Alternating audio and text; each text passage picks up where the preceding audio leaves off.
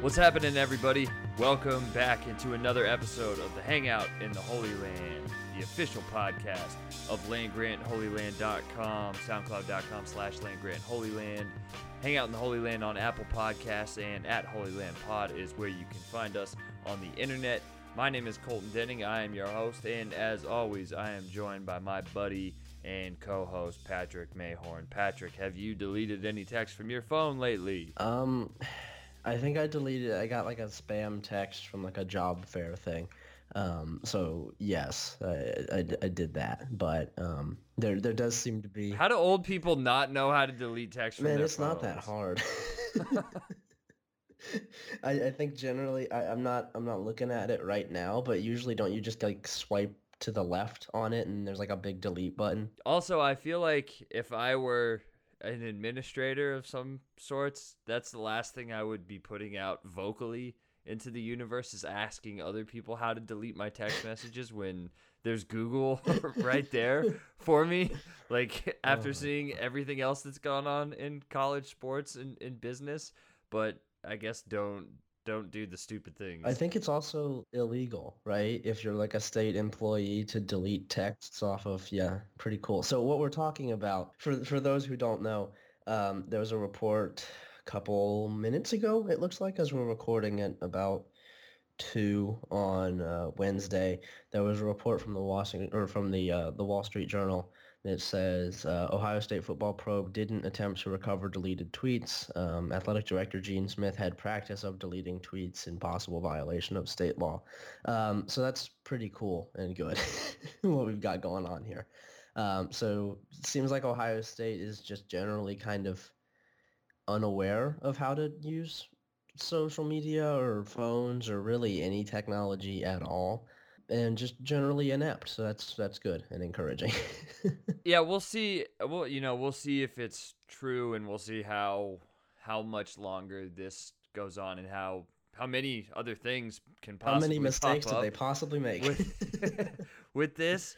So that that's something we'll just we'll be monitoring, and, and it'll be interesting to uh to to see. But I I don't know. It just seems like there is so much ineptness when it came to this whole story. Re- I think regardless of whether these these things happened or not, or this specific thing happened or not, it's just believable because there's so many other things that were just failures. And like, newsflash to all administrators slash coaches: coaches, don't use the university phone. Use the burner. Get a burner. like, how hard is it? yeah but something to to be monitored and and we'll see um i i don't think gene smith is going to be ohio state's athletic director for the for the long term future here so we will see about that but in terms of ohio state football in this episode we are here to preview the buckeyes upcoming game this saturday with the tulane green wave and it'll be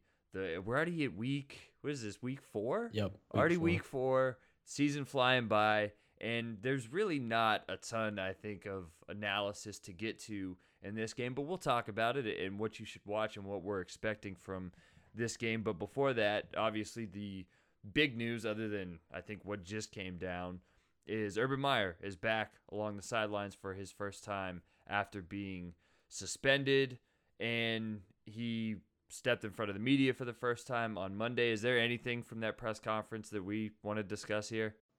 I didn't I didn't watch the whole thing because it's I, I don't really cover news at Land Grant Holy Land and uh, I just didn't want to subject myself to that because Urban Meyer press conferences are generally uh, pretty bad to watch. But um, th- I did see some different quotes that came out of it. It, it seemed like he was pretty much just saying the same thing he had. I, I saw that he he contradicted something that he had said in his ESPN interview with uh, Tom Rinaldi, and um, that's not super surprising. But I I didn't get a lot from it. It, it was pretty much just him saying that he um, was trying to be a marriage counselor. I guess it, it seems like domestic violence should be more of a um, more of an issue than just a marital issue in his mind. But whatever. Yeah, I mean, I, I, I don't really have anything to add at this point. He's kind of broken us. yeah, he really has, and I, I just think that it's it's amazing how much bad advice he's gotten and how much he's dug in his Jerry is out rather, to get him. ra- rather than just like I don't know, rather than just be like, listen, like I made a mistake. Like that that's really all this had to be and it wasn't and it's led to this whole thing and you know, I, I think whether what regardless of what people think about everything that happened and whatever, you know, quote unquote side you're on, it's been an embarrassment and he's really tarnished his reputation just off of how he's handled this whole thing. And it's wild that we're talking about a three-time national championship winning head coach possibly being a distraction or probably being a distraction for this team and coming back. And he also did he also got on the teleconference for the Big 10 the usual Tuesday teleconference yesterday and continued to talk about this and how it's all gone and how things you know on the field are going to work. And I, I guess that's that's the main story with this Tulane game is how are things going to work? And I guess for Ohio State the the good news is that it's against one of these opponents and not like Penn State next week or another conference opponent. But I, I thought the most interesting thing that he had to say this week regarding on-field stuff was about the offense and his role going forward. And he said quote i think kevin wilson and ryan day have done such a great job and i'll be more of a game manager obviously i'll be involved but i'm more of a game manager at this point i think the only thing i have to say to that is one hallelujah and two we'll see yeah. i think right now it has to be taken at face value because it is easy to I think say that before playing Tulane, and it'll be easy to see that when you're beating up on a team like Tulane. But when the game is tied in the fourth quarter in Happy Valley, and you have a quarterback who's a first time starter in there, maybe that'll be a different story. I don't know. I, I think we've we've heard that before, and we've heard that things with the offense were going to change, and I think that there's been some very positive things in the first three weeks of the season, and there'll probably be a lot of positive things on Saturday. But the measuring stick really is going to be Penn State next week. So at this point, you just kind of take it for what it is. Yeah, I mean, I, I certainly, I, think that he'll probably stay true to the game manager thing in the this upcoming game. Um, Penn State, I'm not super confident in that. Um, like you said, if that game's close late, uh, it, it feels like Urban Meyer is like gonna steal the um, the the the headsets from Ryan Day and Kevin Wilson and call 17 consecutive quarterback draws or something and Ohio State loses by 3 but it, it is weird to say about a coach that's won three national titles and a coach that is generally regarded as probably the second best coach in college football right now behind Nick Saban I think that would be fair second or third Yeah. I think second for sure. yeah, I, I mean, maybe maybe if Dabo wins another one, he'd be up there. But Urban is probably second right now. Um, it feels weird to say that him being not being less of a coach, doing less coaching, is a good thing.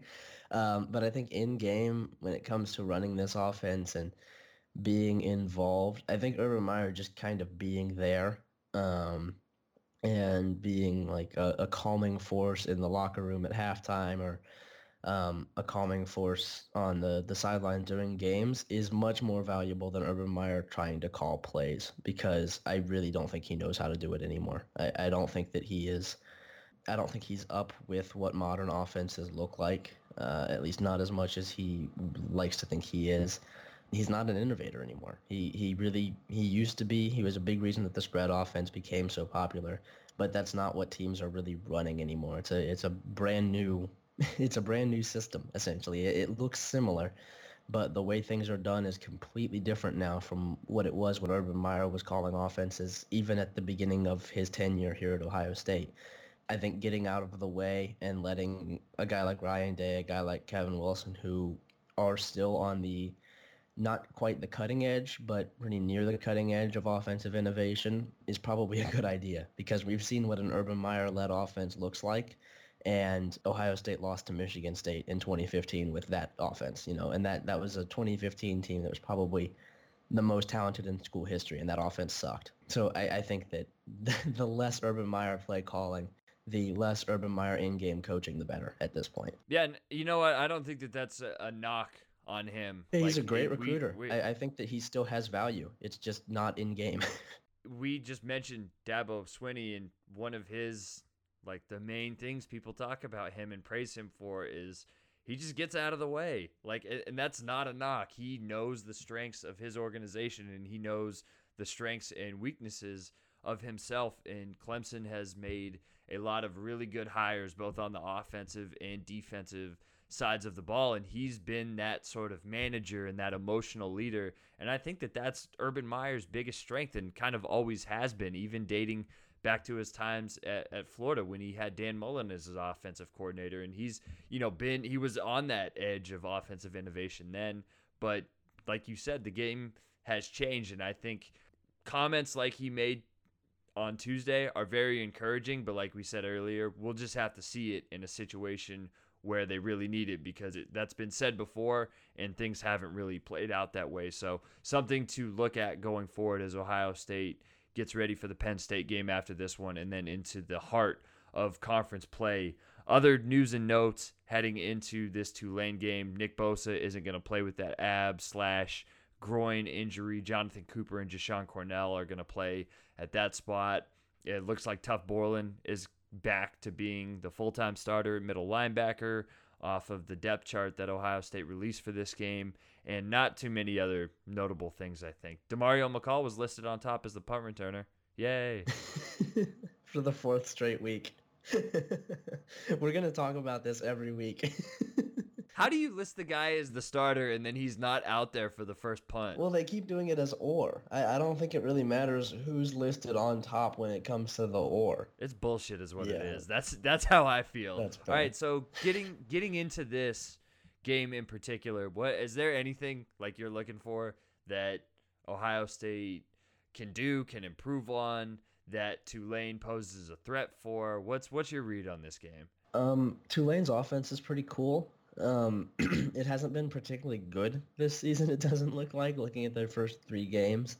Um, they're one and two coming into this game. They played a, a really fun uh, first week game against Wake Forest. That that might have actually been a week zero game. I don't I don't no. It was a, it was a week one game. Um, they played a really fun game against Wake Forest that went into overtime. They lost that. They beat beat Nicholls State really easily in week two, and then they just lost to UAB, which is kind of surprising because UAB is, I mean, they're okay. I don't, I don't think UAB is particularly good, but um, for for those who are not aware of uh, Willie Fritz and the offense that he runs, it's it's kind of a not Chip Kelly style, but it, it's kind of a like a spread option look. They do a lot of pistol stuff. It's it's essentially the closest thing you can get to a triple option without running the wishbone. It's fun to watch. They they didn't actually have a lot of success running last year, uh, which is kind of weird when you run a system like that. But Jonathan Banks, their quarterback, is fast. He's pretty good. He has not had a good year so far. But running back Darius Bradwell is, is pretty good. I, I think they they have the, the talent to at least give Ohio State's defense some issues. They're they're the kind of fast and they run the kind of system that has given Ohio State trouble early on in this season. I, I really don't expect this to be super close, but there could be a couple big plays because that's kind of what Tulane is really good at. So it'll be an interesting test for the the outside of the Buckeye defense and the the safeties and linebackers specifically. Yeah, Tulane's been one of the most explosive teams in the country on the ground and through the air and Banks is averaging 17.6 yards per completion on only a 48% completion rate. So yeah, it's not it's a either, lot of passes. Yeah, it's either going to hit or it's going to, I mean, if it hits, it's going to hit like 30 yards. If it misses, it might be an interception. the biggest thing for this defense is just going to be the discipline on, like we saw in the Army game last year run, run, run, chewing up first downs, run, run, run, run, pass, run and not getting caught out of position looking in the backfield. And it's safe to assume that they're going to rip off a couple big plays. That's just how these type of offenses work. And Ohio State has a penchant for giving up those big plays. So I'm interested to see how Greg Schiano and the rest of the defensive staff scheme up against what Tulane is going to do and how the safety play is going to be because at least off the depth chart – Isaiah Pryor or Jahsen Wint is going to get a lot of time at that safety position. I don't know if I believe that, and we'll see more of Shaun Wade or whoever at that safety position instead. This obviously isn't a game where Ohio State's going to run a lot of nickel. There isn't going to be five defensive backs on the field a ton, but looking for more discipline out of those guys and to see if they can kind of quell the big play problems. And I do think that if they do, that'll be very encouraging because, like we said, that's kind of Tulane's bread and butter. So if they're able to stop that, I do think that there are tangible takeaways from the defense if they're able to do that.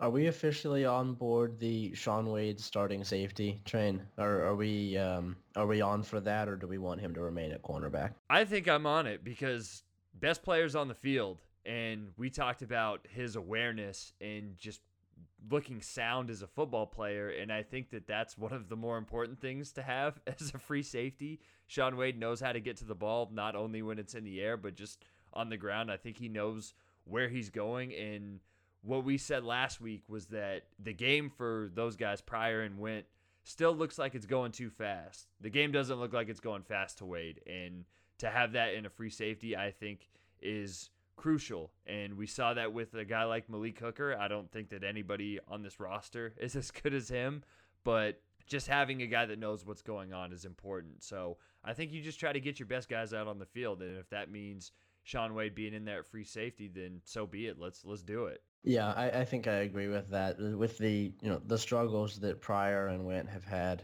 um, early on this season, when you're playing a team like this, it's it's kind of an experimental game. Uh, you can really test some things out. Uh, I don't think Ohio State's going to do that just because um, they, they don't want to lose on on accident. They don't want to screw up and accidentally lose.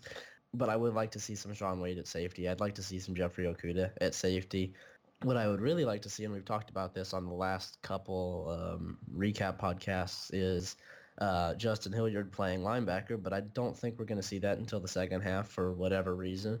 I'm not sure why they're so high on the linebackers that they have right now, um, but uh, I'm sure we'll see a lot of depth in the second half. As you mentioned, Nick Bosa is out this game.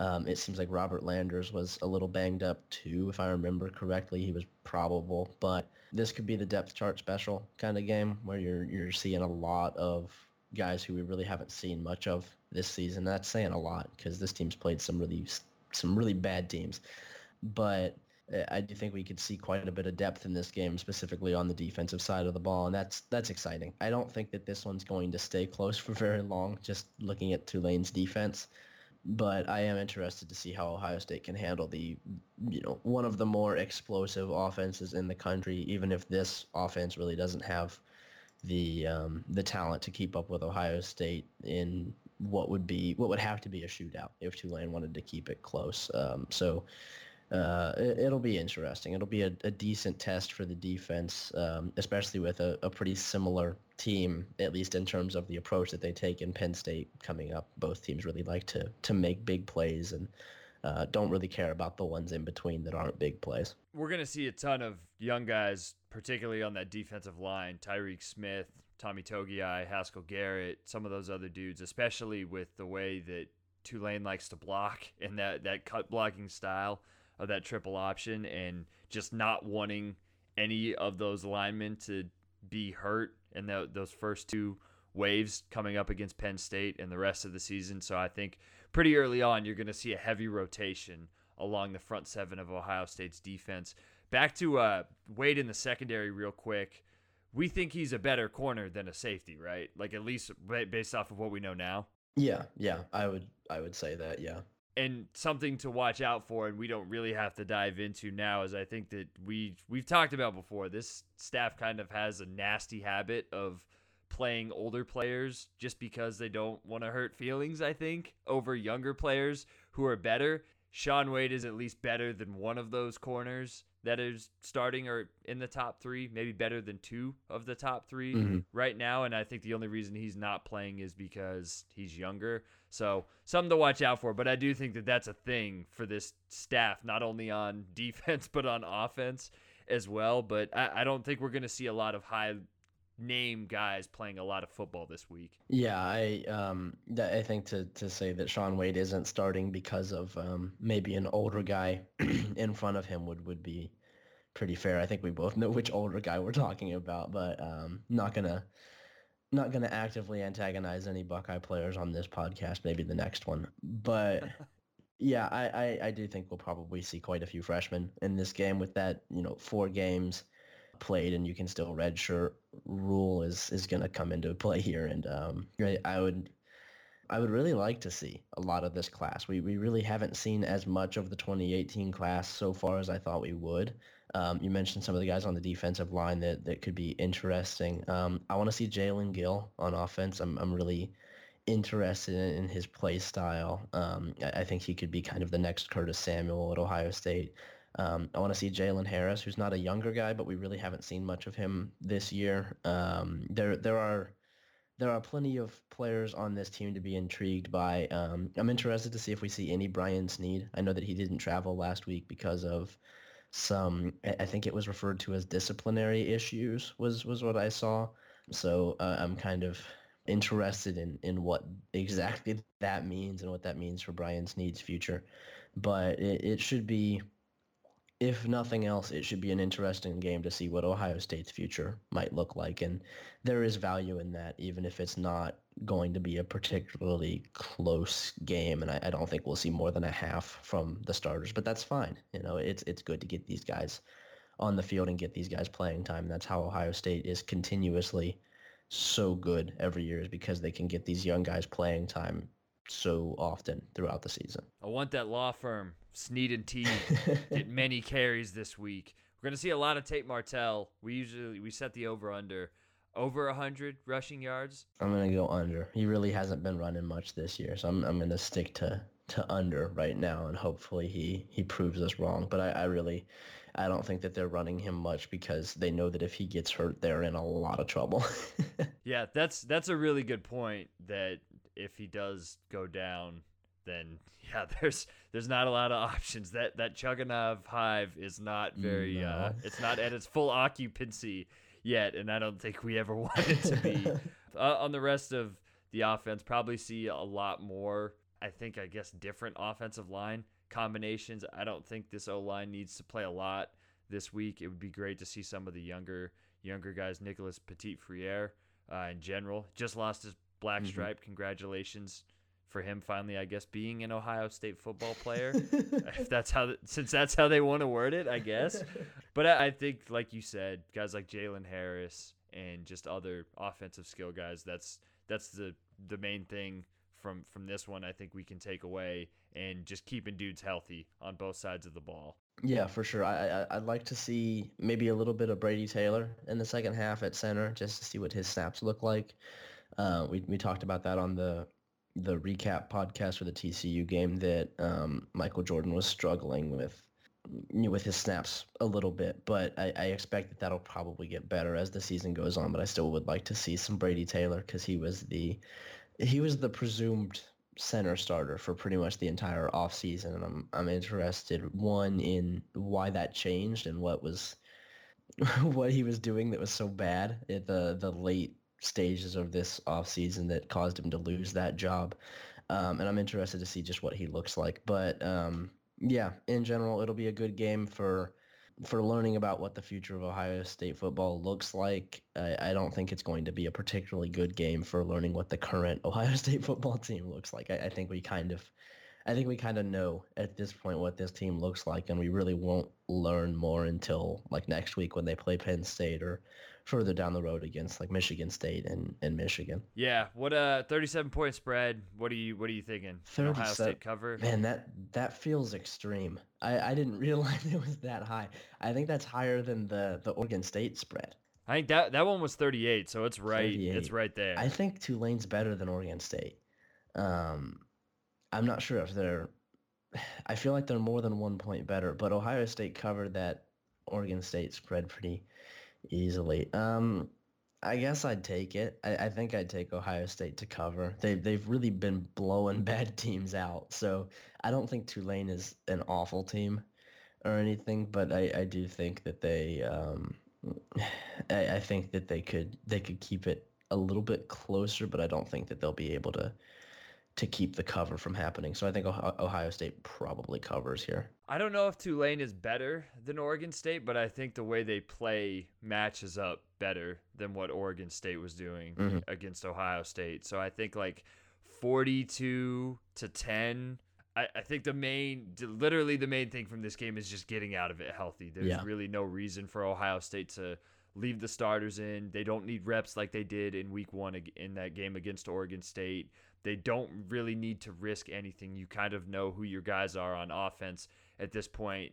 J.K. Dobbins and Mike Weber don't need the ball beyond like midway through the second quarter in this game. So you can cycle out all those wide receivers too. And I don't think that this is a game where they're really going to try to show off. Like if you look at Alabama, there's always those games you see where they're playing like Charleston Southern and they win like 35 to nothing and you're just like couldn't Alabama score 100? but the point is is like there's no reason to in games like this and Tulane isn't, you know, on that level of being bad and they're going to be able to move the ball a little bit, but I, I just don't think that we're going to see Ohio State really go for the jugular in this one. I'm going to go 62-24. I think Ohio State's going to score Damn. a ton of points on a really okay. bad defense, but I also think that Tulane's probably going to get some shots in, especially on the second team defense, which I'm guessing they'll see pretty early. I think it's going to be like like a 42-14 situation at halftime, and Ohio State's going to pull their starters, and Tulane gets um, gets a couple big plays in the second half. But Ohio State's backups are able to to kind of put on a show against a really bad defense. So that would be that would technically cover. That would cover by one point, and um, I don't know what the over under is here, but I'm I'm pretty sure that that would hit as well.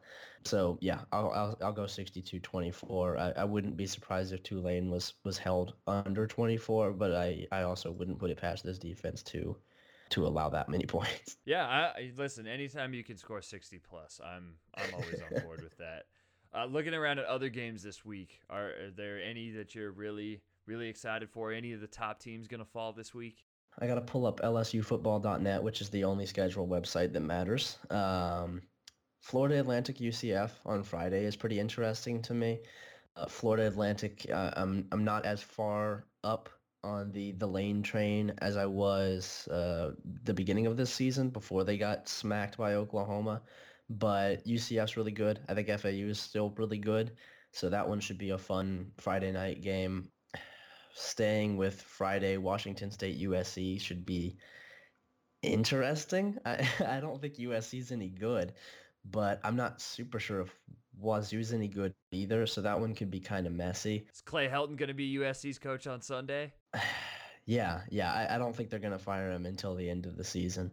If they do fire him at all, uh, I wouldn't be surprised if uh, maybe Ohio State fans need to be looking out for that job because their offensive coordinator might take it. But Washington State USC might be interesting. Um, if anyone really likes like very specific niche styles of football, Harvard Brown at, at seven on Friday would be kind of fun because Ivy League offenses are really cool and they're really innovative. A lot of those Northeastern teams run like the most advanced version of RPO style spread offenses that uh, you can find in football. So those games are usually worth watching. Uh, Penn State's going to crush Illinois. So so Friday is Friday has some intrigue. I think Friday is more interesting than it has been so far this season. So I'm I'm pretty excited for that. I have to stay on brand here. Clemson's losing to Georgia Tech. Oh. They're on the road in Bobby Dodd Stadium playing that triple option. Georgia Tech's offense looked really exciting last week. I think did they lose to Pitt? Are they one and two? Yeah, I no wait. Did they lose to Pitt? I was gonna watch that game, but I didn't. Um, let me look and see if yeah, because Pitt's yeah, Pitt's yeah, two and one. Yikes! Hey, so that that gives me even more incentive. this is what Georgia Tech does. They lose to USF and they lose to Pitt and they beat Clemson at home. These are the type of games that Clemson loses. So yeah. yeah. I'm calling it right now. And if it doesn't happen, every single week I am calling Clemson to lose until it happens. I'm sticking to my brand. I will not be owned online. uh, staying in the ACC. Florida State is appointment television for me right now. I really They're love watching teams Illinois. like that struggle. They're going to lose to Northern Illinois. Northern Illinois has, I think, a relatively good defense. Yeah And if you have literally anybody with any sort of pass rushing move, you could probably pick up a sack on that Florida State offensive line. So I'm Oof. just excited to watch FSU crumble. They look terrible against Syracuse, and I can't wait to see that again. And Wisconsin at Iowa. This is an interesting game to me because after this one, Iowa's schedule is at Minnesota, at Indiana, Maryland at home, at Penn State, at Purdue, Northwestern, at Illinois, and Nebraska. Other than that Penn State game, that's man They could literally yeah. win all of those games. So if they beat Wisconsin, I think that they kind of have to be the favorite in the West, and you know that would only be Wisconsin's first Big Ten loss, so it wouldn't knock them out. It would for sure knock them out of the playoff, which they already are. You're, you're oh yeah, Wisconsin. no, Wisconsin's not. I, I saw some of their players. I saw some of their players who were like, the goal remains the same. Like, sorry, bro, you no, lose to BYU and you're Wisconsin. Like, you are not making it. There were people that were like, "Hey, Wisconsin goes undefeated last year. Let's keep them out." So I, I think that they're done anyway. But sneaky to watch Iowa. Got to keep an eye on them. And then if you really just want some ugly football, Florida at Tennessee. That oh, is going to be an atrocious game. Uh, and then just like the complete opposite of that game, Texas Tech at Oklahoma State. I know Oklahoma State's defense is, is better and they looked really impressive against Boise State but we could have a lot of points in that one. So not a ton of I think high level games this week, but a lot of uh, fun ones. Yeah, I have a before I jump into my games, I have a hot take on Texas Tech, Oklahoma State. Uh, more so on Texas Tech than Oklahoma State, although Oklahoma State is guilty of this too. Um, after three years of, of having to, to watch the Big 12 pretty closely because I've, I've been covering the conference, um, I think I hate the air raid. I think it's bad. I think it's a bad system. I, I don't mind that take. I enjoy watching the football be thrown around like that, but I think the novelty and the craziness of it has kind of yeah. worn off and it's just like it, it's just annoying it is what it is at this point just throwing the ball 60 70 times a game I, it, I think i'm just i'm frustrated by it because like i've seen texas tech's recruiting um, and how awful it is. I mean, they landed like eight receivers last year, and they have like 30 receivers on their roster already, and their line sucks so bad. Um, I, I think I'm I'll watch that game because I, I like it when games get pointy, but Texas Tech is, is generally pretty bad to watch.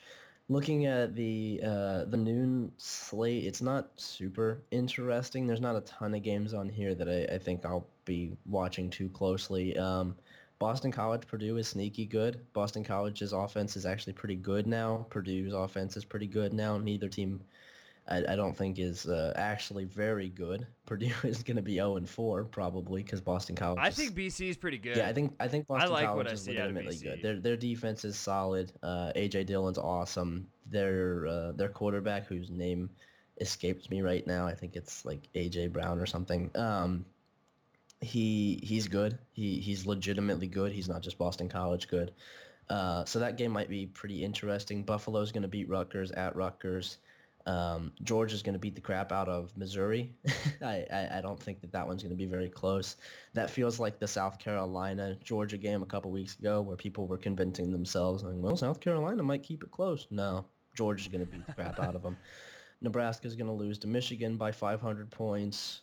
Ooh. Ooh. that offensive line against what Michigan has up front yeah. is going to be so so ugly. But if that's like a seven nothing game at halftime, I also wouldn't be surprised. Nobody talked about it because the Big Ten got owned so hard this past weekend. Michigan looked terrible yeah. in that you first remember, half against SMU. Week when we were doing the preview pod, and I said, "Hey, that might be the kind of game where at halftime we're like, hey, Michigan's tied with SMU seven seven. I think they were. Yeah, that that well, they were they were up 14-7 and SMU was driving and then they threw a pick just an awful awful pick 6 with like 10 seconds left in the half and that really changed the complexion of the game. I don't think there was any chance that SMU was ever going to win, but their offense I think has looked fine. Shea Patterson is only thrown the ball like 34 total times the last couple of weeks combined, but he's completed like 85% of his passes.